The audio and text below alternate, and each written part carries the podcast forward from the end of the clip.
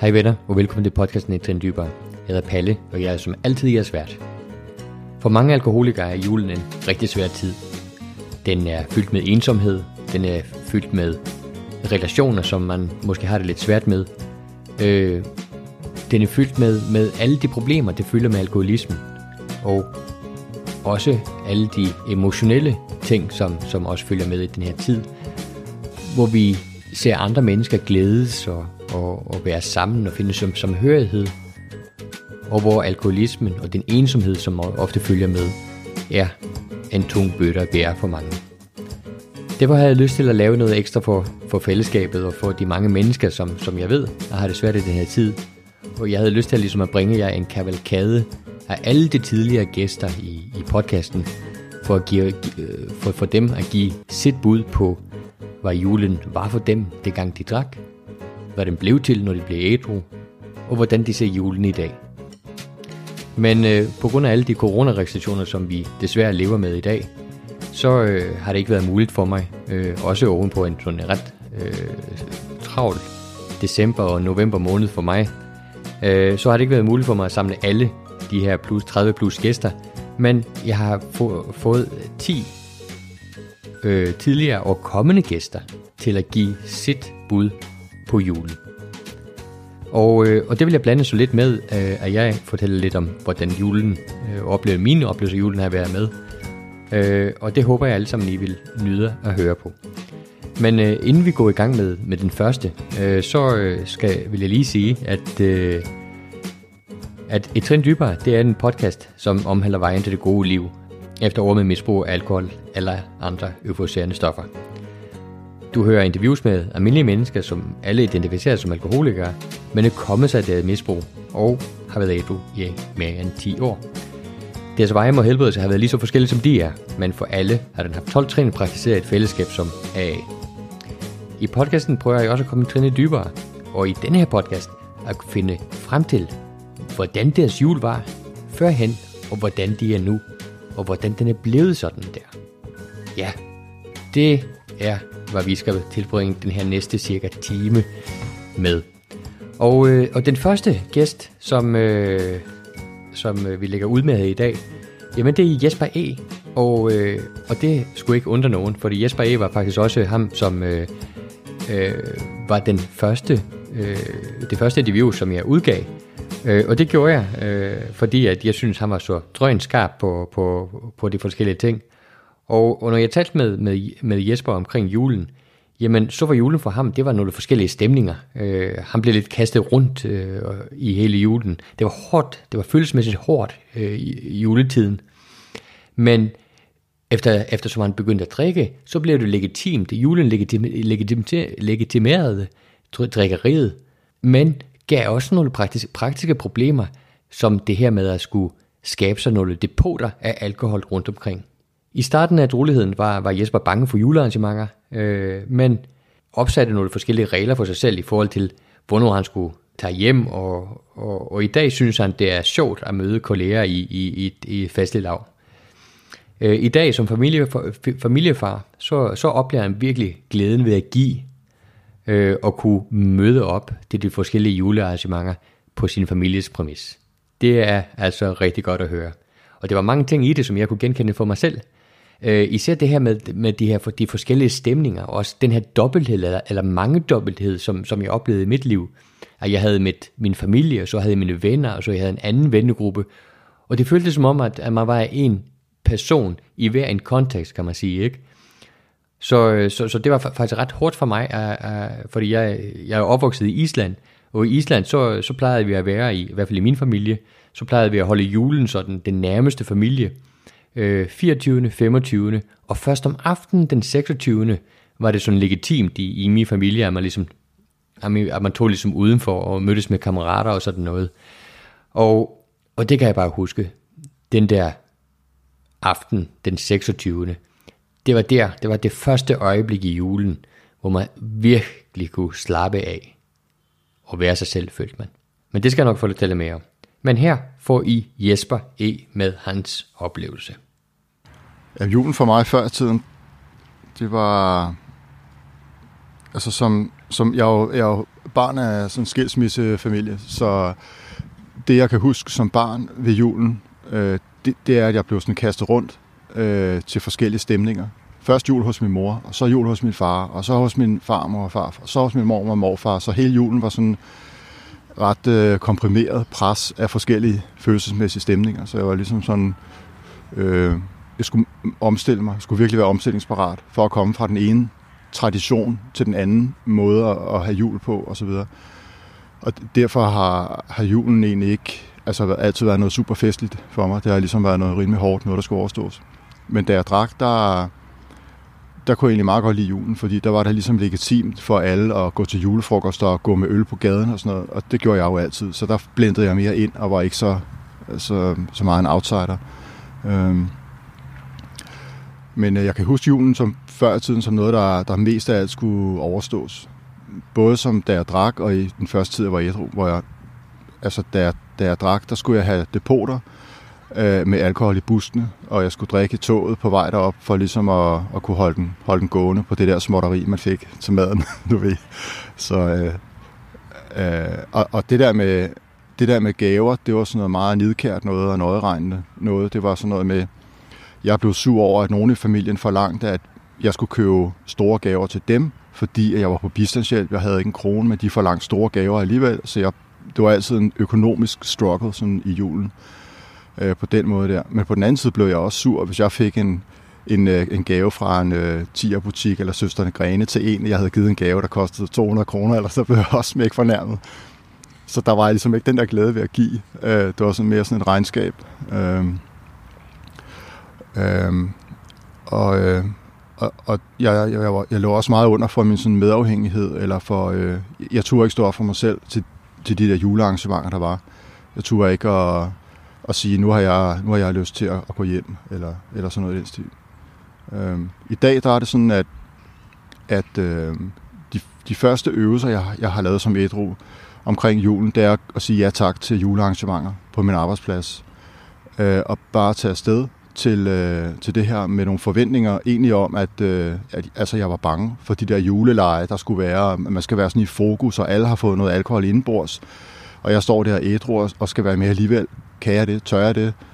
Øh, og øh, bliver jeg fristet? Og øh, skal jeg være der til midt om natten? Og alle de der spørgsmål. Men jeg har også været, som du også sagde før, jeg har også været til mange julefrokoster øh, på, mit, på mine arbejdspladser, hvor jeg bare beslutter mig til at møde op og så gå hjem, når det er, at, øh, at jeg ikke synes, det var sjovt mere, eller når det kommer over, og folk bliver for stive. Fordi jeg har også prøvet at blive for længe til julefrokosten, hvor at jeg kører med på deres fulde, fulde energi, øh, og så bruger jeg af nogle reserver, jeg ikke har. Og så har jeg det faktisk næste dag, som om jeg har tømmermænd.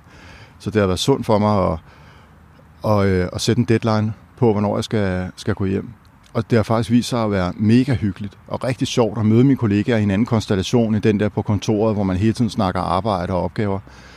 Men øh, det der med at mødes omkring at gå en tur eller lave et eller andet pebernødelej eller whatever ledelsen nu har fundet på, vi skal, det har faktisk været rigtig sjovt. En enkelt gang har jeg meldt mig ud af de, en af de der lege, fordi det var lige for voldsomt for mig. Og det føles egentlig også fint øh, bagefter. Og så har jeg gået hjem der ved en øh, 11-12 tiden. Nogle gange er jeg faktisk blevet længere, fordi det har været mega sjovt. Men øh, det føles bare så godt at gå ud i den der friske aftenluft og bare sige øh, tak for i aften. Og der er aldrig nogen, der har sagt, hey mand, hvorfor bliver du ikke? Og ej, var du kedelig? Altså, det er aldrig nogen, der har sagt. Alle har, hver eneste, I alle de her 8-9 år eller mange år, jeg har prøvet det der, har folk bare sagt, fedt du kom, og har det været hyggeligt, og vi ses på mandag, og tak for i dag. Der har aldrig været noget. Heller ikke det der, når jeg har sagt nej tak til, til alkohol. Det er bare, hvad vil du have i stedet for? En Cola Light tak. Here you go. Altså, der har aldrig været noget af det, jeg har frygtet. Så det har været fedt.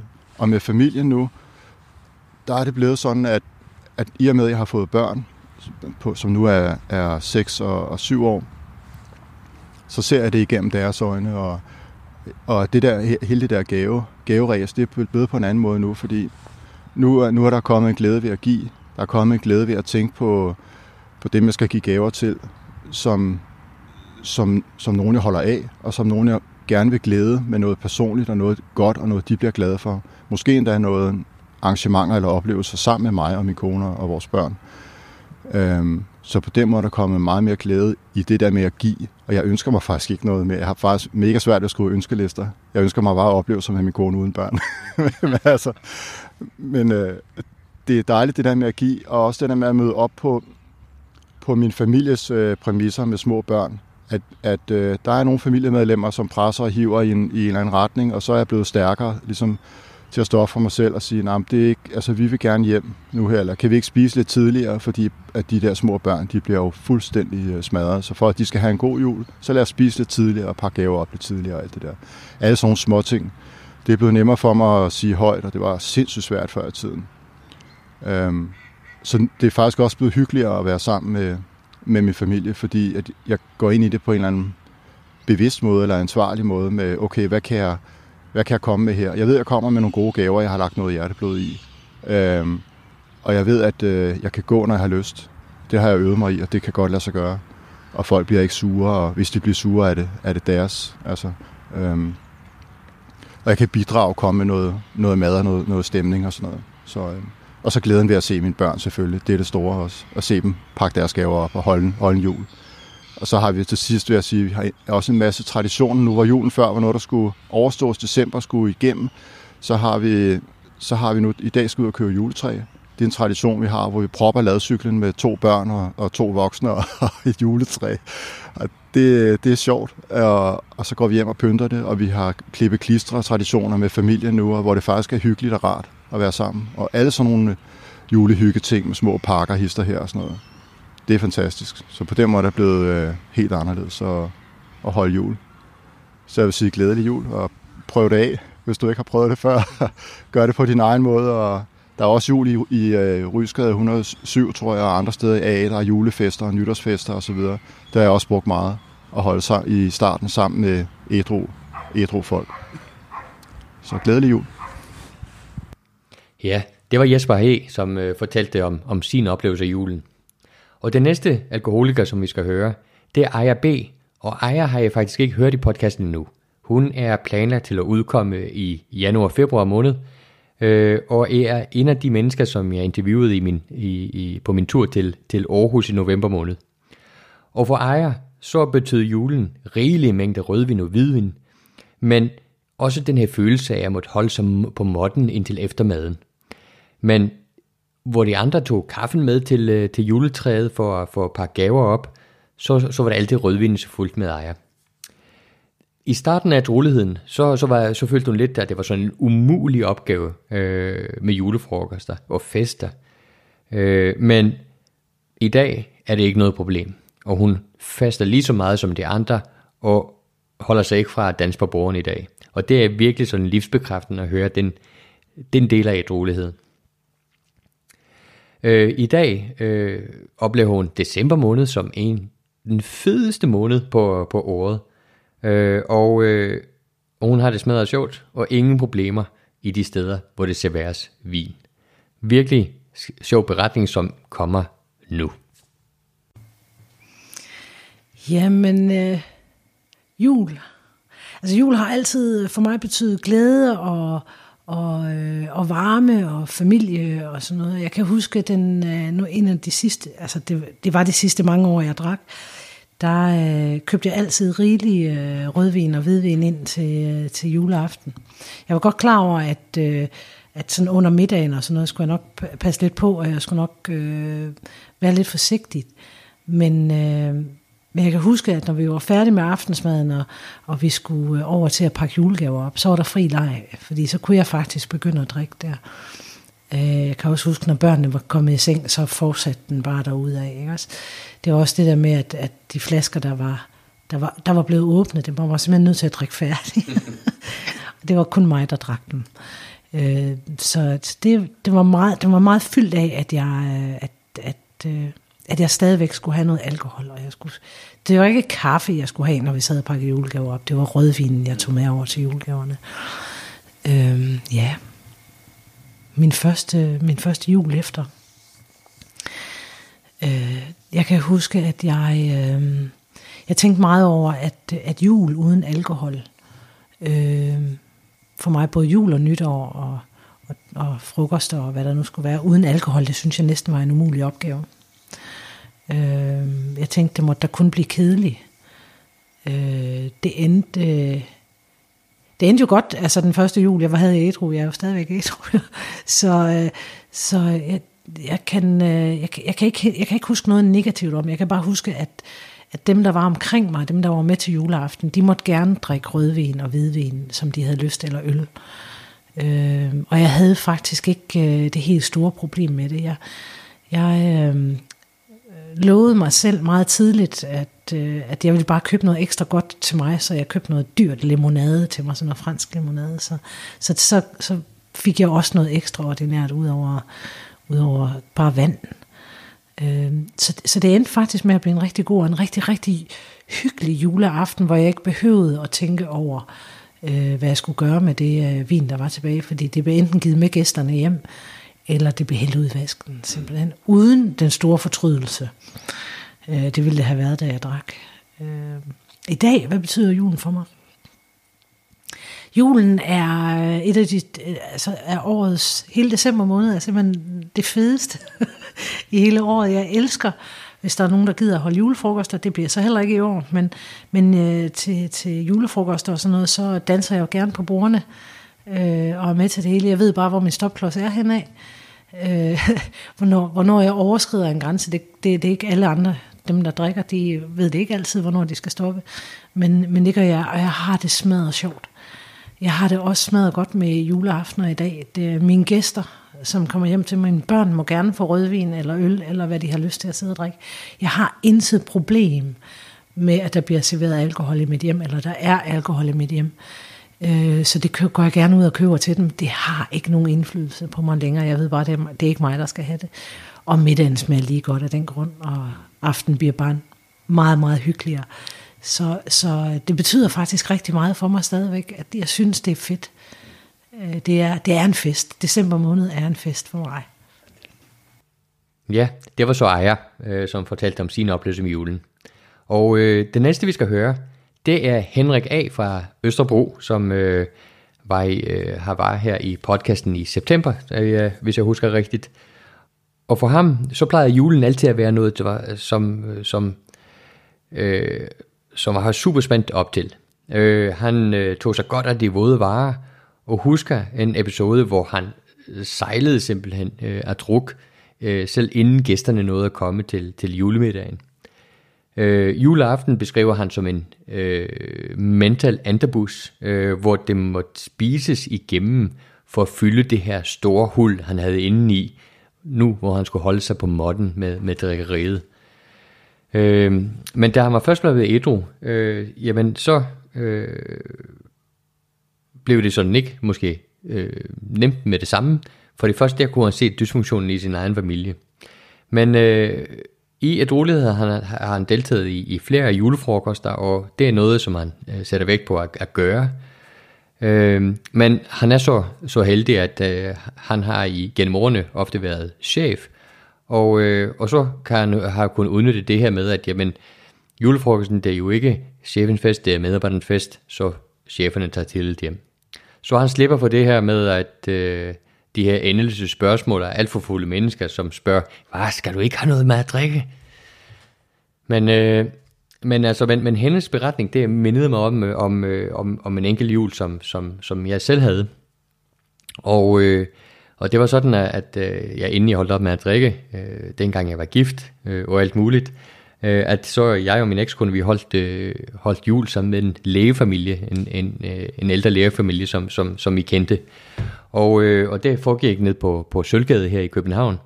Og, øh, og det var sådan en, en, en meget fin øh, middag med, med, øh, øh med, med lægefamilien der, og, øh, og så mig og min, øh, min kone, og så, hvis jeg husker rigtigt, øh, deres datter også. Og det var sådan en meget hyggelig og meget sættelig middag, hvor vi ligesom fik det der skide halve glas hvidvin til, øh, til, til fisken, og, og så måske to af de der kvart glas øh, rødvin til, til, øh, til hovedretten, efterfulgt at, at en, en sådan lille bitte øh, fingerbøl af et glas øh, dessertvin til desserten, øh, og, øh, og så kan jeg huske, at, at det så blev så sluttet af med noget, noget rigtig fin cognac øh, ind i stuen øh, bagefter, øh, mens vi åbnede pakker og sådan noget. Og det er jo klart, det var jo slet ikke nok for mig øh, at drikke den aften, og jeg kan bare huske, at hele aften så tænkte jeg på, hvornår kommer jeg herfra? fordi jeg skal hjem og have noget at drikke. Og jeg kan love jer for, at øh, da festen så endelig var slut, og, og vi kom hjem der ved, ved midnat eller et-tiden øh, fra, fra den her julemiddag, så gik min kone i seng. Jeg satte mig ind i stuen, og så blev det ellers drukket igen resten af natten, indtil jeg sejnede på, på sofaen. Men, øh, men det sagt, øh, lad os høre øh, Henrik A's øh, historie om julen. Jamen, øh, tak for invitationen, Palle, til denne øh, julespecial. Øh, julen har jo altid været lidt special. Øh, helt så langt tilbage, jeg kan huske, helt, helt tilbage, der var det jo et spørgsmål om, at jeg var super Øh, spændt op mod jul. øh, fordi der var gaver, og, og det var jo mest som, som barn. Senere blev julen en lille, en lille smule anderledes, tør, tør jeg nok kunne sige, fordi at... øh, jeg tror egentlig, det var, det var lidt før jul. Øh, på det tidspunkt boede jeg i London, og øh, min mor og far var over for at, øh, at spendere før jul med mig, og så, og så tage hjem igen. Og jeg inviterede dem til julefrokost sammen med vores engelske og danske venner derovre. Og jeg tror, det var det første sted, hvor min mor virkelig opdagede, at jeg var alkoholiker, fordi allerede inden gæsterne kom, der var jeg sejlende øh, og der blev drukket snaps, og jeg var den store underholder, og, og, og det, altså hun bemærkede det jo bagefter, at det var lidt ud over det normale. Øh, men så synes jeg, at det, det jeg husker mest øh, med mine jul, mens jeg, var, øh, mens jeg stadigvæk var aktiv, øh, det var det her med, at julen var jo hjerternes fest. Øh, hele vejen igennem øh, december, der blev eddermame gået til den. Øh, og, og jeg husker, at mit firma de plejede at investere i nogle ret så fine julekurve, hvor der blandt andet var Georg Jensen julestager med og ting og sager. Alt det blev byttet øh, på firmaet til portvin og snaps og så videre. Og jeg tror aldrig, jeg er nået igennem julemåned, hvor der har været noget tilbage fra den julepakke. Øh, men, men selve juleaften var jo, var jo aften, hvor at, øh, fred og fordragelighed blev jo nødt til at være i højsædet. Så, så det var jo øh, næsten ligesom at tage antabus, bare rent mentalt. At det var en aften, hvor man, man holdt sig, eller jeg i hvert fald holdt mig på måtten, og, og begrænsede min, øh, mit, mit alkoholindtag til, til det absolut ansvarlige. Øh, jeg åd så til gengæld som en, øh, som en vanvittig, øh, fordi noget skutter jo ned og fylde hullet. Uh, og, og, og, og husker egentlig ikke andet end, at det var en meget lang aften i familiens skød. Uh, hvor, altså nu vil jeg sige, at min familie har altid drukket temmelig meget, så, så jeg kunne få en god del indenbords, uden det var unormalt men, men ikke helt nok til, at, at det var nok for mig. Det, det tog så til gengæld revanche, vil jeg sige, øh, første, anden og tredje juledag, hvor at øh, den gik med øl og snaps og, og, og virkelig fik på, på hele pedalen. Øh, så for mig har, har julen altid været hjertens fest, øh, og, og bortset lige fra juleaften, der var lidt besværligt, så har julen egentlig været ganske fornøjelig. Øhm, jeg vil sige, det var straks lidt mere besværligt, da jeg, da jeg blev ædru, øh, og de første jul, fordi der opdagede jeg jo først øh, denne her totale dysfunktionalitet i min familie, øh, og så hvor meget de andre drak, øh, og hvordan de hen igennem aftenen øh, forandrede, øh, forandrede sig med, med alkoholindtaget. Og, og jeg kunne for første gang nogensinde øh, holde mig ude af de her familiediskussioner, og og kunne egentlig bare sidde tilbage og, og betragte øh, skuespillet, øh, hvilket, hvilket egentlig både var tragisk, men også på en eller anden måde lidt, lidt komisk. Øh, så, så, så de første par, par jul var egentlig, jeg tror den første jul, jeg havde været ædru i 3-4 måneder øh, på det tidspunkt, og, øh, og det fungerede egentlig stille og roligt. Hele min familie vidste, at jeg havde været utrolig åben om det. Så der var egentlig ikke de store problemer. Der blev drukket temmelig lidt. Øh, men til gengæld så har jeg altid, øh, og det var noget, vi snakkede om her tidligere, jeg har altid prøvet på at deltage i, øh, i julefrokoster med mine øh, forskellige øh, firmaer, og, og en lang overrække var jeg jo selv chef. Så, så der kunne jeg virkelig benytte mig af det her med at gå tidligt hjem, fordi jeg synes, det, det har været sjovt til julefrokosterne op til lige efter, at man når Rigsalermangen. Øh, jeg tror aldrig, jeg er kommet ret meget længere end til Rigsalermangen til sådan en julefrokost, før at, at så er jeg øh, både som menig medarbejder og, og som chef gået hjem, øh, fordi så er det stort set ikke så morsomt længere. Så er folk begyndt at kaste rundt med maden, og der er nogen, der ikke kan huske hverken, hvad deres borddame eller de selv hedder længere. Øh, øh, og, og uværligt kommer denne her, skal du slet ikke drikke noget? Øh, som jo bliver lidt trættende efter at have været spurgt tredje eller fjerde gang. Så, men i dag, øh, jeg deltager i Hjertens Glærne, øh, og, og, og søger så i stedet for, hvor jeg i gamle dage altid søgte hen til dem, der drak, søger jeg nu hen i nærheden af dem, der ikke drak, øh, eller ikke drikker, øh, Øh, og haft glæden af at sidde og haft nogle rigtig gode snakke med folk, der har været gravide, eller bare ikke drikker, øh, som, som egentlig kan være super hyggeligt, og har fået nogle, nogle helt andre oplevelser på julefrokoster, end, end jeg tror meningen med julefrokoster er, fordi for langt de fleste af julefrokoster er jo stadigvæk designet til at drikke hjernen ud af, af bukserne, øh, hvilket jo er fint, hvis ikke man lige præcis har den sygdom, som jeg har. Mm. Øh, fordi der nytter det ikke noget øh, at drikke hjernen ud af buksen, fordi det kan blive et livstidsprojekt. Så julen i dag er stille og rolig. Øh, her i år bliver der jo hverken julefrokost eller noget som helst andet, så det kan jo blive voldsomt stille og roligt. Øh, og firmaet har i dag øh, spurgt os, om vi kunne have lyst til at modtage en gavepakke hjemme, og for at det skal være løgn, så, øh, så var den delt op i med eller uden alkohol. Øh, hvilket jo også er en, øh, et, øh, et, et bevis på, at vores samfund ændrer sig derhen, at det er, det er mere og mere naturligt også ikke at drikke. Øhm, så julen er blevet ganske behagelig sted. Ja, og det var Henrik. Det næste vi hører, det er Birgitte O. Øh, fra Aarhus. Og øh, Birgittes interview har I ikke hørt endnu. Øh, det kommer her lige i starten af januar måned, hvis jeg husker rigtigt. Og, øh, og når Birgitte snakker om, om, om julen, øh, så, øh, så snakker om det her med, at den sidste jul, så var hun helt inde i den her offerrolle, som hun havde lavet sit liv om til. Øh, hun havde ikke nogen penge til gaver. Øh, og det var meget passende egentlig for det menneske, hun var blevet, som ingenting kunne og ingenting for, forventede.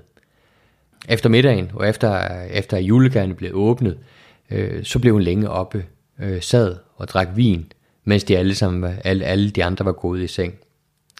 Den første jul, hun var, hun var ædru, var hun sådan cirka fire måneder ædru, ædru, og kunne godt være i det, uden at være påvirket følelsesmæssigt af det, og kunne godt nyde det her, at have en ny rolle, hvor hun ikke skulle være så meget på i, i, i familien juleaften, men kunne være observerende på det, som foregik. Og så synes jeg faktisk, det var rigtig inspirerende, det hun snakkede om, at, at jamen, når man er i AA, så er det altid nogen, man kan ringe til. Og det har også været min oplevelse i, i, igennem årene. Jeg er selv i, i, i starten af min adrolighed, øh, jeg tror, jeg, jeg brugte tre juleaftener nede i Rysgade. Øh, ikke så meget, fordi at øh, jeg var ensom eller ikke havde andre steder at være, men fordi at jeg ville gerne ligesom hjælpe andre alkoholikere til at få en glædelig jul. Og, øh, og det synes jeg har været vigtigt, og især her i højtiderne, at, at man lægger sig sådan lidt i selen for at se, hvad man kan gøre for sine fælder. Er der nogen, man kan ringe til? Er der nogen, der er ensomme? Er der nogen, man kan åbne døren for øh, og invitere indenfor? Og, øh, og, øh, og, og sådan har jeg brugt rigtig mange af mine øh, julige trolighed. Jeg havde også nogle år, øh, hvor jeg altså, så hjælp med at, med at give hjemløse mad øh, i julen. Øh, og det har jeg synes var helt fantastiske måder at tilbringe juleaften på. Så det her med, at i AA er der altid nogen at ringe til, det synes jeg, man skal benytte sig af. Det synes man skal bidrage til at være den, det kan ringes til, men være også, må, måske være den, som, som, som løfter knoglen og giver en, som har behov for det et kald. I dag for Birgitte, så er hele familietraditionen blevet anderledes, og det synes jeg faktisk er ret fedt at høre, hvordan, i, hvordan, hvordan de holder jul i, i Birgittes familie i dag. Men det kommer her. Birgittes historie om julen. Den sidste juleaften, jeg holdt, inden jeg blev ædru, havde jeg lænet mig helt ind i den rolle som offer. Øh, og når man kender mig, ved man, hvor grænseoverskridende det er at komme til en juleaften i familien og ikke have gaver med. Jeg havde sluppet grebet fuldstændig om min økonomi, så jeg havde øh, ikke købt julegaver. Men det synes jeg passede godt til den offerrolle, jeg havde som et menneske, der ingenting kunne og ingenting forventede. Øhm, så det var ligesom den grundstemning, jeg mødte op med. Og øh, jeg husker, at da juleaften selve alt det sjove og hyggelige var overstået, der overtalte jeg nogle af mine familiemedlemmer til, skal vi lige sidde og have et glas vin lige og kigge på vores gaver. Det var de egentlig uinteresserede i, men det var vigtigt for mig. Og efter det glas vin, der gik de i seng. Det gjorde jeg selvfølgelig ikke. Jeg husker ikke, øh, hvor mange timer jeg blev op og drak vin, men det var mange. Og jeg havde ikke meget glæde af den næste dag. Og jeg opdagede egentlig ikke, hvor, øh, hvor bekymrende og frustrerende det var for min familie, fordi jeg var så opslugt af min egen smerte og min egen rolle som ynkeligt offer og følte mig hjemme i den. Året efter havde jeg været ædru i september, oktober, november, fire måneder eller sådan noget, da det blev jul, og var meget optaget af det nye liv, jeg kunne se, der kunne lade sig gøre som ædru, og min nye øh, værdighed. Så det jeg husker, det var, at min familie naturlig nok var meget opmærksom på det, og de var usikre på, om de turde stille snapseflasken frem, og om vi skulle nu have champagne og østers før middagen, som vi plejer. Og, og jeg var meget besluttet på, at selvfølgelig skulle vi det. Og oplevede det egentlig som ikke svært, men naturligt at være i. Og en ting, som, som jeg lagde mærke til, fordi året før havde jeg været meget sådan opsat på at skulle fylde noget og styre op stemme og sørge for, at han skal jo have den, og vi skal jo synge den, og nu skal du også. Og, og den, den følgende jul, hvor jeg var ny ædru, der var jeg meget stille og observerende. Og i baggrunden, og jeg kan huske, at min søster kom hen til mig og spurgte, er du, øh, er du okay? Er du ked af det? Er det svært for dig, eller hvad? Så sagde nej, jeg har bare opdaget, at jeg behøver ikke at være så meget på for at være med. Jeg vil gerne bare sidde og kigge og lære det hele forfra, for jeg er nødt til at finde en ny måde at, at være på. Og øh, min bror spurgte senere, øh, er, er, det, er det okay at være her, fordi vi andre drikker jo vin, og der foregår så meget. Er du, øh, og så kan jeg huske, at jeg svarede, ja, det er det, og hvis det ikke er det, så er der en hel masse mennesker, jeg kan ringe til. AA var også nyt for dem, de var kun lige begyndt at lære om det. Men det der med, at der er fremmede mennesker, som er til rådighed for mig, uden de er betalt for det, det var mærkeligt og nyt for dem. Hver jul, der går vi, min bror, som vi holder jul hos, bor på Venø, øh, og vi går op til Venø Kirke og, og er til gudstjeneste. Jeg kan huske den samtale, vi havde, da vi gik både til og fra kirke, hvor jeg fortalte om, hvordan AA fungerer. Og de var meget sådan, ja, ja, men hvem betaler dem? Og hvordan fungerer det? Og hvor, hvor, hvor bliver man medlem henne? Og får man så den telefonliste? Øh, og, og, og, og der var det også morsomt og tydeligt for mig, hvordan det egentlig slet ikke burde kunne fungere med det her fællesskab. Men hvordan det gør det alligevel, og jeg føler mig holdt om som fire måneder ædru. Øh, at der er mulighed for en masse hjælp og en masse tryghed fra fremmede mennesker. Så det var en ny måde at lære at holde jul på. Siden har vi i familien, egentlig ikke på grund af mig, men, men fordi vi alle sammen lærer at ændre vinkel, lagt de der meget alkoholbaserede julefest fra os. Så i stedet for at holde julefrokost med en masse snaps og guldøl og otte retter, som vi har gjort tidligere, så holder vi julefrokost ude i skoven med bål. Øh, og griller andebryst og kartofler og sidder derude, og de andre får noget gløk og noget. Men det er ikke øh, det, er ikke det der maraton alkohol. Og det er egentlig ikke noget med mig at gøre, men det, det falder hele familien rigtig naturligt, at det er ikke alkoholen, der behøver at, at være centrum i, i fest på den måde, og højtidelig holdelse.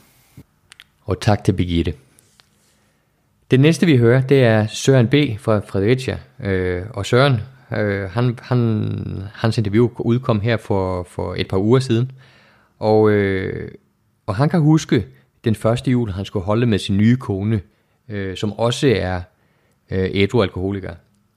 Og øh, det har han faktisk en ret sjov historie om, om det her med at stå i supermarkedet og skulle hente en halv flaske hvidvin og en sixpack øl, som var helt, helt øh, fjern for ham, efter at have været ædru nogle år.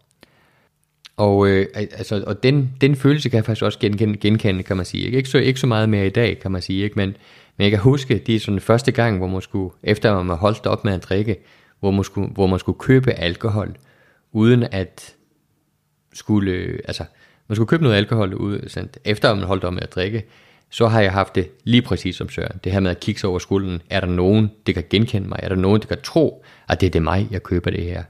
Men roligt, øh, jeg har det rigtig fint med det i dag. Øh, og jeg synes faktisk altid, det er, det er, det er sjovt øh, at være sammen med mennesker, det, det, det drikker. Op til en grænse selvfølgelig. Men, øh, men, øh, men det er ikke noget, som, som, som jeg praktiserer, at, at, at folk skal ikke have med i, i, i nærheden af mig. Alle skal drikke. Alle, det kan drikke, de skal drikke lige så meget, de vil. Men her får vi Søren. Jeg kan huske øh, en sjov oplevelse omkring øh, en jul. Øh, første gang, jeg skulle holde jul med min, med min nye kone, som, øh, som også er ædru alkoholiker. Jeg kan huske, at vi skulle ud og handle ind til den her juleaften. Og jeg, inden da, inden jeg mødte hende, der havde jeg haft det sådan i min øh, ædrolighed. Ikke, ikke fordi jeg var bange for, at jeg skulle drikke det, men alkohol i hjemmet, det, det havde jeg bare ikke. Fordi jeg havde ikke noget behov for at have det i hjemmet. Øh, og sådan har jeg bare levet med, med, med, med det her i, i, i en del år, øh, som ædru. Øh, så så da, da, da jeg var ude at handle med min kone til den første jul, vi skulle holde sammen, så, så siger hun til mig, vi rendte rundt ude i Bilka, så siger hun til mig, øh, Søren, kan du ikke lige stikke over efter en øh, halv flaske hvidvin og, og, og, en, øh, og en sixpack med øl? Og jeg fik bare koldsved ned ad ryggen. Øh, på grund af det her, at jeg skulle hente det. Og da jeg stod over ved hylden med, med vin, og skulle, jeg skulle bare have en halv flaske, fordi min kones mor, altså min svigermor, vil godt have et glas hvidvin juleaften, øh, og hendes børn vil gerne have en øl juleaften. Så derfor skulle jeg bare have en halv flaske hvidvin og en, og en sixpack. Og jeg kan huske, da jeg stod der foran hylden, både da jeg skulle hente vin, vinen, og da jeg skulle hente øllen, jeg stod og sådan og kiggede mig først over højre skulder, og så over venstre skulder, og, og igen, øh, for om der var nogen, der genkendte mig, og så, at jeg tog det her. Og jeg havde det virkelig dårligt. Jeg, jeg var rystende nervøs. Og, og det er en mærkelig fornemmelse, fordi jeg tog det jo ikke, fordi jeg skulle drikke det. Men, men fordi der var nogle andre, der skulle have glæde. Nogen, nogen der kunne tåle det, skulle have glæde af det. Ikke? Og, men, men det var bare en mærkelig fornemmelse. Og det, og det er sådan set, det sker, fordi det er kun sket den ene gang. Siden da har jeg snilt kun øh, køre ned syd for grænsen og købe bajer hjem i øh, helt, fylde hele bagagerummet med bajer til venner og bekendte, der kan tåle det, og som skulle have, have øl og vin og spiritus og sådan noget der. Der har aldrig været noget problem siden. Men lige den første jul der, altså jeg følte mig ligesom tyv, der var på vej til at blive taget på færdsgærning. det, det var virkelig, jeg kan også huske en anden episode, det, var, det har så ikke lige været omkring en jul, men jeg kan huske, jeg sad sammen med en masse mennesker, det var lige efter, kort efter jeg var blevet ædru, øh, til sådan noget morgenmad, og så, så røg der sådan en, øh, gik der sådan en flaske gammel dansk rundt, og jeg kan huske, jeg fik det helt underligt, da jeg skulle tage den der flaske og række den videre til den næste, uden selv at tage noget. Altså, så ja, jeg, jeg havde, der havde jeg også noget koldt sved øh, over hele kroppen, øh, fordi, og specielt fordi, lige da jeg tog den, så var der noget, der var løbet ned af halsen, der ramte mig på fingeren. Og så tænker jeg bare, hvad gør jeg? Hvad gør jeg? Jeg får faktisk ud på toilettet og skyndte mig at vaske hænder med sæbe. Mm. Altså, og det var bare sådan en eller anden form for angst. Altså, men, øh, men som sagt, det, det er de, de oplevelser, jeg har haft med det. Ellers så... Ja, juleaften fra den gang, jeg var aktiv, det, mange af dem, og dem har jeg bare drukket mig i hegnet på, og, og nu, altså det er jo bare, det er blevet til det i dag, som jeg er blevet opfostret med, at julen det er børnenes fest. Det, I gamle dage var det min drukfest. Det næste, vi skal høre her, er Shalina J. fra, fra Aarhus. I lighed med, med det interview, som, som, øh, som jeg lavede med Shalina i sin tid, hvor, hvor, hun, hvor hun har den her helt brutale ærlighed, som, som også viser, at jamen, nogle gange er, øh, er livet en, en, en, en bølgedag, selvom man øh, er blevet ædru. Jamen, for Shalina har julen altid været en hård tid, en svær tid, en ensom tid. Og, øh, hun har selvfølgelig oplevet det her med, at jamen, øh, som, som, som, som jeg også genkender fra, fra, fra mine trolighed, det her med, at, nej ikke min trolighed, men min, min druktid, min aktive tid, det her med, at øh, den 23. så drikker man sig en ordentlig kæp i øret, og, øh, og er så halv ødelagt der øh, juleaftensdag. Men, øh, men det dejlige og det positive i Shalines beretning her, det er jo det her med, det her håb, det ligger i, øh, at i dag skal hun holde jul forhåbentlig med sine forældre, og, for, og, og, og, sin, og sin kæreste og sin søn. Det synes jeg viser noget om, hvordan perspektivet og hvordan livene kan ændres øh, her øh, med tid i atrolighed. Rigtig inspirerende at høre, Selina, og glædelig jul til dig. En historie fra julen, dengang jeg var aktiv. Ja, den første jeg tænker på, det er, øh, det er også, det er i 2001, det er så fem år før jeg bliver ædru der er jeg, øh, lille juleaften, der er jeg ude og lave en ordentlig kæp i øret, øh, nede på en engelsk, irsk pop. Og jeg har det bare så dårligt, og øh, jeg må ringe hjem til min mor og sige, jamen jeg kommer ikke juleaften, fordi at jeg har det bare så dårligt. Ej, men ved du hvad, så kommer vi og henter dig. Og så kom mine forældre og hentede mig, og jeg var derhjemme med tømmermænd øh, hele jul. Så det, jeg tror bare, de ville gerne se deres datter. Så jeg blev hentet. Jeg må indrømme, at, at julen er en underlig tid for mig. Øh, I en rårække har jeg dykket og havde julen. Det er jeg holdt op med, fordi, fordi at, øh, vi kan jo se, det bål, vi putter brænde på, det er det, der brænder mest. Så, så jeg skal holde op med at putte brænde på de der mør, øh, øh, kedelige ting, som jeg ikke kan lide. Og så prøve måske at have åbne øjne for, at der kan være noget dejligt i det. Så nok fordi, at julen ikke øh, siger mig så meget. Mm. Tilbage til, hvorfor jeg har ofte følt mig meget ensom mm. omkring jul, fordi jeg har ikke haft den store omgangskreds, så det har været meget ensomt for mig. Så ens, julen er lidt lige med ensomhed for mig. Mm. Har været. Min næste jul, den øh, bliver forhåbentlig sammen med min dejlige kæreste. Forhåbentlig måske hos mine forældre. Sammen med min søn. Og hvis ikke corona forhindrer os i at komme der. Lige på den anden side af nytår, øh, så får I lov til at høre mit interview med Claus A. fra Aarhus. Og, øh, og det er et interview, I kan glæde jer til, for det er, det er noget af en historie. Det er faktisk ret fantastisk. Og, øh, men men øh, den her snas, I, I får lov til at høre fra Claus øh, her, om, i den her julekontekst, jamen det fortæller han blandt andet om, om, om, om den her sidste jul, øh, som, som aktiv, som, som egentlig handlede bare om at få drukket masser af vin. Og øh, selvfølgelig efter maden, øh, når familien var, var nået hen til juletræet, så gik det helt amok. Øh, og jeg synes, det er ret sjovt, at Claus beskriver de her forskellige faser, han, han kommer igennem. Først fra at være ufattelig sjov, så at blive ufattelig kærlig, og så ende i en, øh, i en stemning af ondskabsfuldhed og sarkast, øh, sådan, med, fyldt med sarkastiske kommentarer. Øh, den første jul ædru øh, kan jeg faktisk også kende lidt af, øh, det han snakker om. Fordi for ham, han var så bekymret for, om man kunne holde sig ædru. At, at han, han koncentrerer sig bare om at bare lave service, service, service, service, service. Øh, så han rydde op og vaskede op og gjorde rent til hele julen, bare ligesom for, for, for at holde, holde, sig, holde sig i gang. I dag er, er julen noget helt andet for Claus, og det er faktisk noget, øh, og det er en stor hemmelighed, det er faktisk noget, han ser frem til.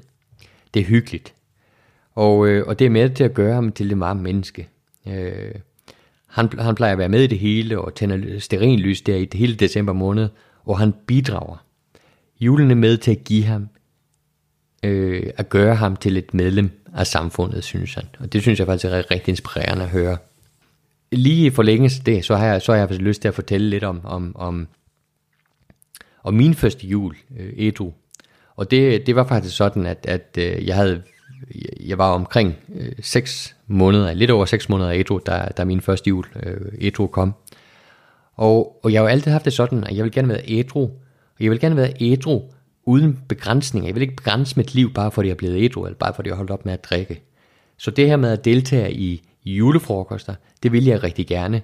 Og jeg ville især gerne holde julefrokost der, hvor, hvor jeg var dengang, i, tilbage i 2004, sammen med, med alle mine øh, klassekammerater på, på den skole, som jeg, som jeg gik i. Og vi var der øh, tre klasser øh, samlet til en kæmpe julefrokost op i vores fredagsbar.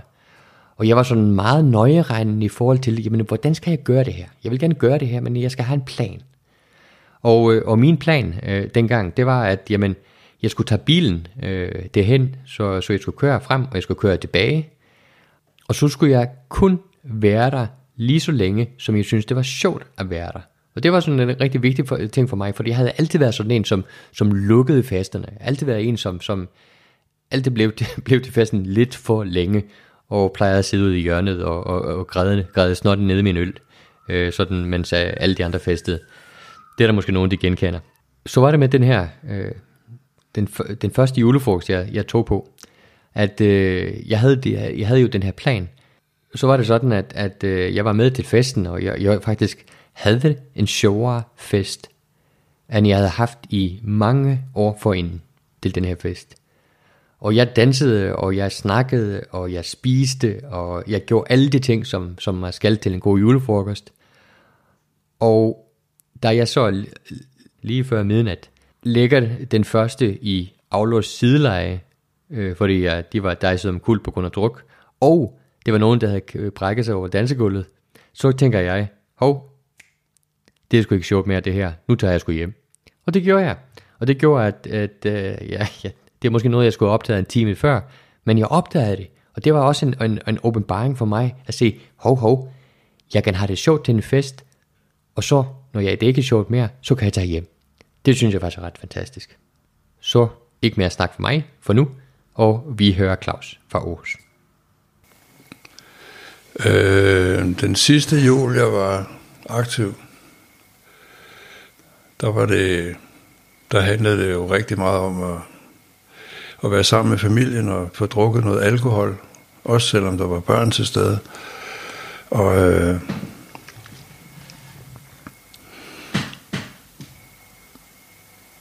det gik meget på at få spist noget mad og drukket noget god vin og og så endte det selvfølgelig ind ved juletræet, hvor børnene fik deres gaver. Og, men, og så gik det ellers amok, fordi at vi er jo en alkoholiseret familie. Så det var sådan noget med at drikke. Så spillede vi Uno. Og så drak vi en masse vodka. Ligesom vi en masse vodka. Og specielt min bror, han kan drikke ufattelige mængder. Altså selv jeg bliver imponeret, når han drikker. Øh, og så ender det op der, hvor det altid er endt op for mig. Sådan, så er jeg først øh, helt utrolig sjov, og bare smider om mig med rigtig fede jokes og rigtig vendesal. Og, og så begynder jeg sådan at, lidt efter at blive sådan kærlig, og Nå, hvor er det dejligt, du er her, Jesne, så sådan noget til min bror. Og, og så ender det op i det der kaos, fordi så ender jeg op i den der ondskabsfuldhed. Så begynder jeg at svine min familie til med sarkastiske øh, kommentarer. Prøver sådan at være nedgørende og, og, sådan noget. og det var ikke øh, enestående. Altså det var, det var mit drikkemønster, når jeg virkelig gik i gang. Det endte altid op i, at jeg blev ondskabsfuld. Altid. Det kan jeg huske, jeg var meget meget bekymret for, hvordan jeg skulle komme igennem det uden at drikke. Og om jeg kunne komme igennem det uden at drikke. Øh, og det var sådan noget med, der, kan, der listede jeg rundt. Bare at prøve at, at tage mig, altså servicere øh, Så jeg vidste, fordi også jeg havde det der, på det, fordi det var også på det der tidspunkt, der vidste jeg ikke, jeg, jeg vidste godt, jeg havde krudt i røven og alt det der, men jeg vidste ikke, jeg havde ADHD stadigvæk på det der tidspunkt. Så det eneste sted, jeg kunne finde ro i mig selv, det var ved at rende rundt og rydde op og vaske op og sådan noget hele tiden. Så, så der var jeg egentlig også fraværende, bare på en anden måde. Fordi jeg kunne ikke finde ud af at være i det. Jamen, der er det, der er det faktisk, du må ikke sige det til nogen, men der er det faktisk noget, jeg ser frem til. Fordi jeg synes faktisk, det er rigtig hyggeligt. Altså, jeg har altid været meget nedladende over for, for alt det der. Men nu synes jeg, det er hyggeligt at gå og tænde sterinlys i december måned og hænge noget pynt op. Og, og sådan noget. Det, jeg tror, det, det er med til at gøre mig til et varmt menneske faktisk, og være deltagende i det, i stedet for at gå og være fordømmende på det. Og jeg er også med i hele processen med at få købt ind, altså det der, apropos traditioner og alt det der, det der med vores fælles velfærd, altså det der med at bidrage til, at vi alle sammen kan have en god jul og en god juleaften. Og det synes jeg er helt vildt fedt. Og jeg har ikke set, hvor det kommer fra. Men det er dejligt, synes jeg. Og det er også med til at give mig sådan et eller andet normalitetsbegreb. Jeg er en del af et normalitetsbegreb. Selvom hvis du så spørger, hvad et normalitetsbegreb er, det ved jeg faktisk ikke. Men altså, det gør mig også til et medlem af samfundet, synes jeg. Den øh, næste, vi skal høre i, øh, i, i rækken, øh, det er Nille. Og Nille har I ikke hørt endnu, øh, og jeg har ikke helt på plads, hvilken dato øh, hendes interview skal, kan udkomme, men det er faktisk rigtig, rigtig, rigtig fint interview, som jeg glæder mig til, at I skal høre. Jamen, øh, vi snakkede ikke så meget om, om, om det her med, hvor den julen var. Men hun fortæller faktisk ret fint om, om hvor rørende det var for hende at opleve den, den første jul ædru.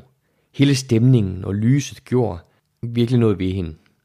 Førhen så havde hun altid været i byen den 23. Altid været ligget brak øh, og følelsesløs med tømmermand den øh, 24.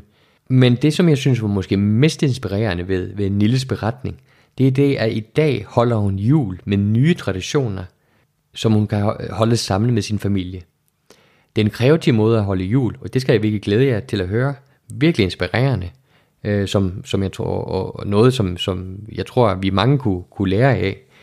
Men, men øh, ja, lad os ikke spille flere år på det, men lad os høre Nilles beretning. Min første jul, da jeg øh, blev ædru, der, da vi skulle gå rundt om juletræet og øh, synge salmer, der blev jeg simpelthen så rørt over de salmer, så jeg begyndte at græde. Altså, jeg, det kom sådan som et lyn fra en klar himmel, at øh, det berørte mine følelser så meget. Øhm, så det var, det var faktisk meget smukt og overvældende, hvor, hvor, hvor, øh, hvor meget julen og hele det med alle de lys og stemningen øh, virkelig gjorde noget godt ved mig. Og så er vi så sidenhen, og så, ja, så vil jeg egentlig lige fortælle inden, at det var så min første jul ædru. Inden da, der havde jeg jo oftest gået i byen den 23. Og så var jeg fuldstændig tømmermændsherret den 24. Nærmest sådan lidt øh, følelsesløs. Jeg kunne heller ikke rumme min familie. Og så, så det var bare noget, der ligesom, jamen det eksisterede, men uden for mig. Det var ikke noget, jeg på den måde sådan deltog i. Sådan, jo, jeg var fysisk til stede, men jeg var slet ikke følelsesmæssigt til stede. Så det er en kæmpe forskel. Og så øhm, i min familie, der har vi faktisk lavet en ny tradition, og som vi startede med sidste år, fordi jeg synes, det var blevet kørt lidt sådan for meget hen og blevet en, en, en form, som jeg ikke rigtig kunne finde mig til rette i, fordi jeg har en søster, som har mand og to børn, og de er meget sådan, især min svoger, han er meget sådan øh, traditionsbunden. Og jeg følte, de kom ligesom med alle deres ting hen til vores mor, i købmandsgården med deres store and og rødvinsglas, og det hele skulle ligesom være, og træskeer til risalamangen, og, og så sad jeg og måtte ligesom bare følge med, og det, det havde jeg det egentlig utilpas med. Og øhm, så fik jeg nævnt det for min søster, jeg synes egentlig, at, øh, at det var sådan lidt, altså, og der har også været så meget gaveshow der, med simpelthen så mange timers øh, oppakning af gaver. Og så blev hun lidt fornærmet først, da jeg sagde det, og så har vi simpelthen fundet en ny form, hvor, fordi vi er alle sammen sådan kreative i det, så nu mødes vi om eftermiddagen, og øh, alle har så en, skal, øh, har et eller andet, de skal øh, bidrage med. Og øh, for eksempel min svoger, han, var, han spillede en professor, han sagde, hov, det banker lige på døren, jeg går lige ud og ser, og så kom han ind og var en professor i øh, religion, og fortalte om, hvordan Jesus synes, at det var måske ikke helt den fede måde, man holdt jul på, med alt det der kommercielle, der er gang i. Og øh, jeg havde skrevet nogle historier, og min søster spillede noget klarinet og lavede en meditation, og min niece, eller min niece havde skrevet en sang, og i det hele taget, så øh, ja, så, så, og det var, en, det var rigtig hyggeligt. Og så gik de så hjem til sig selv, 200 meter længere ned ad gaden, og holdt jul med deres andesteg og så videre. Og jeg så spiser vegansk, og det gør min mor delvist også. Så jeg lavede noget mad til hende, og så spiste vi, og jeg kørte hjem i god tid, og så har vi bredt julen lidt ud, sådan så øh, jeg kommer igen i juledagene, og, og vi på den måde øh, hygger. Øh, måske kortere tid, men vi har det rigtig rart. Så det, øh, så, så det er faktisk, øh, ja, sidste år glædede jeg mig også, og var lidt spændt på, hvordan den nye tradition ville være, fordi det var ligesom mig, der var, ja, rebellen, eller havde ligesom lavet lidt sådan, at det, jeg ikke gad den traditionelle. Men det var virkelig godt. Så i år, der glæder jeg mig rigtig meget øh, til det, og skal, ja, jeg skal se, hvad jeg vil bidrage med i år. Så glædelig jul. Er det ikke fint? Er det ikke fint? Man kan holde julen præcis som, som, øh, som man gerne vil have det.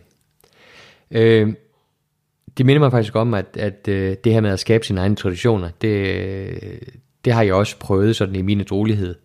Og øh, og en af de traditioner, som, som, som jeg fik øh, bygget op, og det holdt kun i, i to-tre år, men, men, øh, men det var faktisk ret, ret fedt. Øh, øh, og det var det, øh, at jeg holdt jul faktisk med mine to yngste søskende, øh, en, en to eller tre år i træk.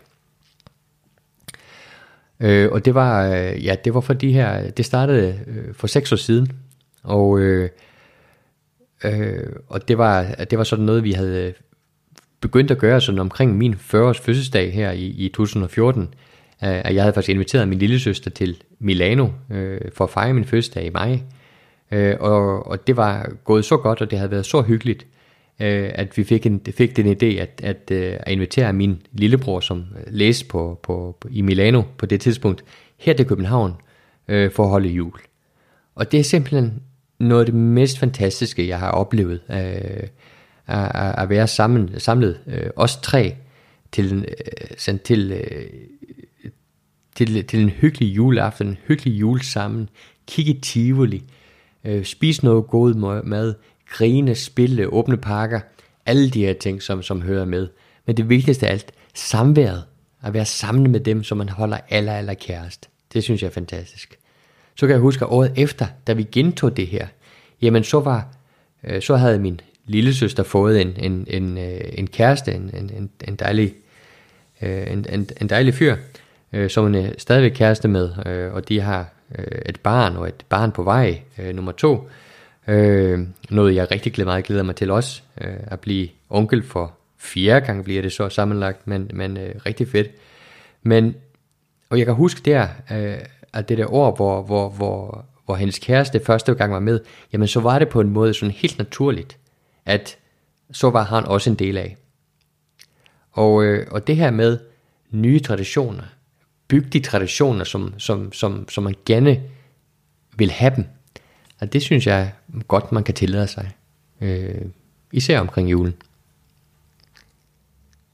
Den næste, vi skal høre, øh, og det er Torsten HP, som, øh, øh, som udkom her med, med, med sit interview her i december og, øh, og for ham, øh, så gik julen fra at være, altså den sidste jul, så var han fuldstændig afhængig af alkohol og hash, og havde, og, øh, men kom i det dilemma, at, at, der hvor han skulle holde jul øh, hjemme hos sine forældre, han havde simpelthen ikke fået noget hash med, nok hash med.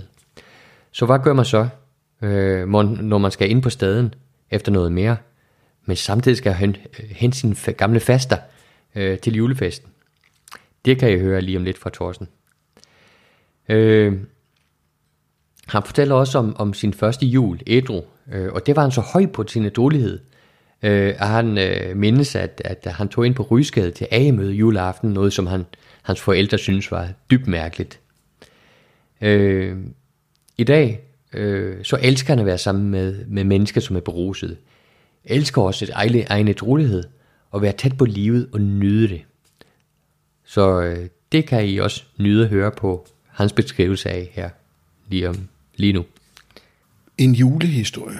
Øhm, da jeg var den sidste jul, jeg fejrede, det er julen øh, 87. Der øh, var jeg sådan, at jeg, øh, jeg var fuldstændig afhængig af spiritus og af, af has i mit tilfælde. Og øhm, det var sådan, at jeg var endt i min forældres hus, og jeg havde ikke fået tjal nok med øh, til den her øh, jul. Og heldigvis var det sådan med, med julen, at det var mit job at hente min gamle faster, øh, som boede i Valby, øh, og det fik jeg lov at låne bilen til. Mm. Øh, og så kunne jeg så køre på Christiania, og lige at supplere det her has op, som jeg manglede. Og ved den her lejlighed, den her særlige jul, der øh, hentede jeg min faster først, og så Øh, kunne jeg så bilde hende ind, at jeg var nemlig også nødt til at låne nogle penge af hende, øh, fordi jeg havde ikke nogen penge. Men så kunne jeg så ligesom fortælle hende den her historie, og så måtte jeg køre hende med. Så sad hun i bilen og ventede, mens jeg var inde på Christiania. Og i den tid, hun sad i bilen, stille og rolig, som hun, og hun var en fantastisk kvinde, som forstod, så sad hun simpelthen og tissede i bukserne, fordi hun var gammel og, og, og svag. Og, jeg, og det, der er interessant i den historie, det er, det vidste jeg godt, det her. Jeg vidste godt, hvad jeg udsatte hende for, og hvad jeg udsatte øh, min familie for, øh, for, i, for at, at have nok til at komme igennem de her juledage i, i mine forældres, øh, i mine forældres øh, lune øh, hule. Øh, og det tillod, det tillod jeg mig at gøre med, med, med jeg vidste godt, hvad der, hvad der ville ske, og jeg, og, og jeg vidste, at det havde den her ulempe, men jeg, men jeg var også tvunget til at, at, at øh, hente den her has årene efter, der, altså, jeg var, var jo selvfølgelig blevet ædru der i 88, og, øh, og i julen 88, der, øh, der var jeg bare øh, uden, altså jeg var så høj på min, jeg var så høj på min ædrolighed, jeg lånte bilen til at køre til, til AA med jule aften, så vidt jeg husker, eller i hvert fald i juledagene, og det fik jeg lov til af mine forældre, og så kørte jeg øh, derind. Jeg var selvfølgelig, øh, altså på det tidspunkt, der var jeg en måned ædru cirka, øh, eller ja, jo, en måned ædru, og, og, øh, og det havde stadig sit fokuspunkt i mig, at, at være beruset, men det knyttede sig ikke til mine forældre så meget, som det knyttede sig til, til, til mig og, og min tilstand, men, men jeg kan bare huske det der med at låne bilen, øh, hente min, min gamle faster, køre hende i, i god sikker havn hjem, og så i øvrigt køre til AA-møde i byen. Og jeg tror, at jeg var til AA-møde juleaften, og mine forældre havde meget svært ved at forstå, at det skulle være så vigtigt. Mm. Øhm, men, men, men en helt fantastisk ændring bare på, på, det, på det år at have et andet fokus øh, på det. I, i, øh, I dag efter, altså jeg vil sige, der er sku, den er skulle punkteret noget, den jul øh, i dag, og det har ikke den, den øh, samme interesse, så, så øh, jeg, jeg nyder i virkeligheden mere de optagter, der er til jul, julefrokoster og, og så noget med venner og bekendte. Jeg elsker at være sammen med folk, der er beruset. Øh, jeg synes, det er vidunderligt. Så kan de være fulde i stedet for mig. Det, effekten er den samme. Om, om de sidder og kvarer sig, eller om jeg øh, sidder og er, er åndssvag effekten er den samme. Så, så jeg nyder, nu skal jeg til julefrokost her næste øh, weekend med nogle venner, der de drikker meget, de nyder at vælte sig i rødvin, og, og jeg synes, det er skægt. Jeg kan godt lide det. Jeg kan godt lide den tilstand. Og jeg kan som sædvan, jeg kan godt lide min egen ædrolighed. Jeg elsker min ædrolighed. Jeg vil ikke bytte min ædrolighed øh, væk for noget. Jeg elsker, også selv når det er svært, jeg elsker at være øh, tæt på det her liv. Jeg elsker, at jeg er nødt til at, at håndtere det her liv ædru, at jeg ikke kan tillade mig at have en, en, øhm, en, en, en, en beskyttelseskappe af, af, af sprut og stoffer, eller øh, løgn og latin uden på mig, og det nyder jeg simpelthen også i, i julen, og det nyder jeg her til julefrokost næste, til, øh, næste øh, weekend. Jeg synes, det er en, en, en sjov tid, men det fylder ikke meget med jul. Er det ikke livsbekræftende? Det er så fantastisk, synes jeg. Den sidste, øh, vi skal høre, det er Lise H., øh, som, øh, som var med i podcasten her i, i sommers. Og, øh, og hun fortæller om det her med, hvordan julen var en pinsel, øh, som hun bare partout skulle prøve at komme igennem. Øh, og det var noget, det skulle overstås. Og igen, den her følelse af, at øh, man skal holde sig på modden sammen med familien, og så give den gas, når man så endelig var alene. Det var lidt en udfordring for hende at dele med julen, efter hun blev ædru. Øh, fordi det stadig var følelsesmæssigt hårdt, øh, og hun følte sig lidt hudløs, øh, altså i, i samværet med, med sin familie. Men hun har også øh, givet sig selv lov til at vælge, til at vælge fra, om hun vil deltage i julefrokost i, i, i, omkring hendes arbejde. Nogle, nogle år så deltager hun, og andre, hvor hun ikke føler, hun har overskud til det, så, så deltager hun ikke. Men i dag, glæden oplever hun julen, og især i forbindelse med altså glæden for at være mor, og oplever det sammen med sin søn, og kunne skabe, skabe nogle juletraditioner sammen i sin familie i dag. Jamen, øh, altså jeg har siddet, sådan lidt og tænkt på omkring julen, og øh,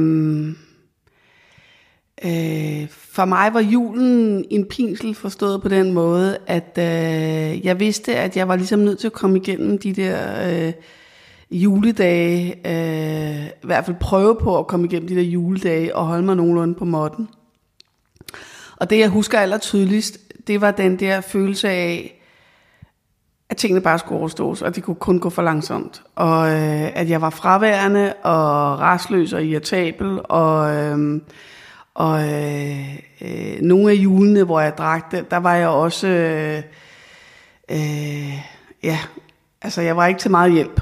Øh, så, øh, og, og det var, mm, så det er nok det, jeg husker tydeligt for de jeg drak. Øh, altså, øh, jeg havde ikke noget at stifte min egen familie, så det var sådan mere øh, i relation til, øh, at, at, at øh, da jeg drak, der holdt vi som regel altid jul med min, øh, min mor, øh, min bror og jeg, og, øh, og øh, min far bor i udlandet, så derfor øh, var det ikke med ham. Øh, ja, og det er egentlig nok, altså det er virkelig noget, som står tydeligt for mig, det er den der følelse af, at, at, at, at simpelthen bare næsten ikke kunne være i min egen krop, øh, og næsten ikke, øh, og, og, og tvinge mig selv øh, igennem de der dage, for så at give den fuld skrald, øh, når jeg var alene. Øh, men jeg ville gerne tale lidt om det der med, hvordan det var så var at være nyædru, og så på en eller anden måde skulle melde sig ind i familien igen, og være i den der julekonstellation, som ja, for mig, og som jeg også hører for mange andre, er jo sådan en øh, blanding af, det, det er enormt følsom tid på en eller anden måde, øh, og der, der kommer mange følelser frem, og så ligesom skulle være nyædru, øh, og nu var alkoholen væk, øh, hvordan, hvordan var jeg så Lisa i julen? Øh, og, det, og det var det var specielt, øh, fordi min familie er, som min familie er. De har sgu ikke ændret sig, fordi jeg er ædru. Øh, så nu skulle jeg pludselig til at dele med alle de her følelser omkring julen ædru. Øh, og det synes jeg var en udfordring. Øh, så jeg vil ikke sige, at jeg havde den der på samme restløse følelse, som da jeg bare ikke kunne vente på at komme hjem og drikke, da jeg var aktiv, men, men, men jeg følte mig ret hudløs. Øh, og jeg husker egentlig, at, at jeg, jeg, jeg tror, jeg vil, jeg ved sgu ikke, om det var bevidst, men jeg valgte nok sådan en strategi, der hedder, at jeg prøver at holde lidt lav profil. Fordi i min, mening, i min familie er der mange, der har meninger, øh, og, og, og vi er ikke specielt gode til at lytte til hinanden, så, så det var nok det var nok der, det, jeg havde overskud til, øh, at være sådan lidt anonym i ordets bedste forstand. Øh, og det synes jeg egentlig fungerede meget godt. Øh, og, og det tror jeg det hele taget ikke kun omkring jul, men, men det har taget min familie mange år at ligesom se mig i en ny rolle. Øh, øh, og det er jo også det, man siger, det er en familiesygdom. Og en anden ting, som jeg kan huske, det var det der med at gå til julefrokost på arbejde ædru. Øh, og der har det været sådan lidt en bumpy ride, forstået på den måde, at jeg har... Øh, nogle jule har jeg simpelthen ikke haft overskud til. Jeg simpelthen ikke... Øh, fordi det er jo i sagens natur en aften, hvor folk bliver dødfulde øh, og siger åndssvage ting, og folk opfører sig åndssvagt. Øh, så der har det været sådan lidt for mig, og det synes jeg har virket meget godt, at nogle juler bare kunne mærke, at jeg har simpelthen ikke overskud til det, øh, at være social. Øh, og andre juler har jeg deltaget, og så er jeg gået hjem tidligt. Øh, øh, øh, ja. Og, og i starten, der var jeg også... Øhm, og enormt nervøs for det der spørgsmål om, hvorfor jeg ikke drikker. Fordi hvis der er en aften, der måske folk lægger mærke til, at man ikke drikker, øh, så er det måske julefrokoster. Men øh, det har været forbavsende lidt, at jeg er blevet spurgt, fordi folk har sgu mere interesseret i at blive fuld selv. Øh, øh, øh, men det, det gik jeg meget op i, især i starten, at det der med, hvad skal jeg sige, og, og øh, øh, men det var mest, det jeg fandt ud af, det var mest oppe i mit eget hoved, øh, at det foregik. Men i hvert fald så har det virket for mig, det der med, at, at, at simpelthen mærke efter, jamen, har jeg overskud til det i år? Gider jeg i år? Er jeg der, hvor jeg har, har lyst til øh, at, at være sammen med mine arbejdskollegaer i Etro, eller er jeg, det er jeg simpelthen ikke overskud til? Og det har været en rigtig god idé for mig at lytte efter, så det har været sådan lidt, ja, som jeg sagde før, at, at at øh, nogle jule har jeg været med, og andre jule har jeg ikke været med. Øhm, så, øhm, og så har det været en enorm glæde for mig at, at blive mor og, og, og ligesom øh, kunne skabe nogle juletraditioner øh, for min søn øh, i vores lille familie. Og selvfølgelig være ædru i julen. Øh, jeg fik min søn efter at have været ædru. Og det har været rigtig fedt øh, at opleve at kunne det i ædru tilstand. Øh, så ja, det var, det var alt for mig. Og det, og det var det, venner. Det var de 10 alkoholikere plus, plus mig, som også er alkoholiker selvfølgelig. Det var de 11 alkoholikere øh, med vores bud på juleoplevelsen, hvordan det var, hvordan det skete, øh, hvad det skete og hvordan det er nu. Jeg håber, jeg har nyt, nyt det. Jeg, øh, jeg, som sagt, jeg ville ønske, at jeg, jeg kunne have haft i hvert fald 10 mere øh, til det, men det var det, jeg kunne lade, øh, kunne lade sig gøre her i juletiden. Øh, lidt omkring min jul i dag. Øh, jamen, jeg glæder mig rigtig meget til julen i dag. Øh, jeg skal holde jul med min øh, dejlige kæreste, øh, hvor, hvor vi bliver to den 24. Og, øh, og det bliver noget hygge og god mad og lidt afslappning og ikke alt for mange forventninger. Øh, men åbninger af pakker og alle de her ting, som hører med juleaften. Den 25. Øh, det skal vi så mødes med min søster og hendes familie, hvor vi holder en, en, en dejlig julefrokost sammen, øh, hvor vi også kommer til at spille og lave alle de her ting, som, som vi synes, det er sjovt at, at, at lave sammen. Og så den 26. Hvor, hvor, hvor vi så holder julefrokost igen, sammen med min kærestes øh, eksmand, hans kæreste, øh, så det bliver den, sådan den her store, øh, den her, ja, lidt forstørrede eller forlængede familie, øh, som, som, som jeg har sammen med min dejlige kæreste. Og, øh, og jeg synes, kontrasten er så overvældende.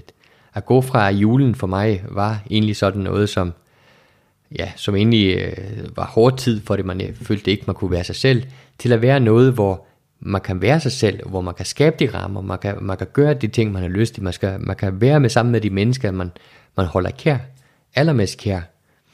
Og, og så de to vigtigste følelser øh, i mit liv i dag, og det er jo det her med, at jamen, på den ene side, så er det taknemmelighed. Jeg er så utrolig taknemmelig for alt det er mig givet øh, i, de, altså, i, i de år, jeg har været ædru.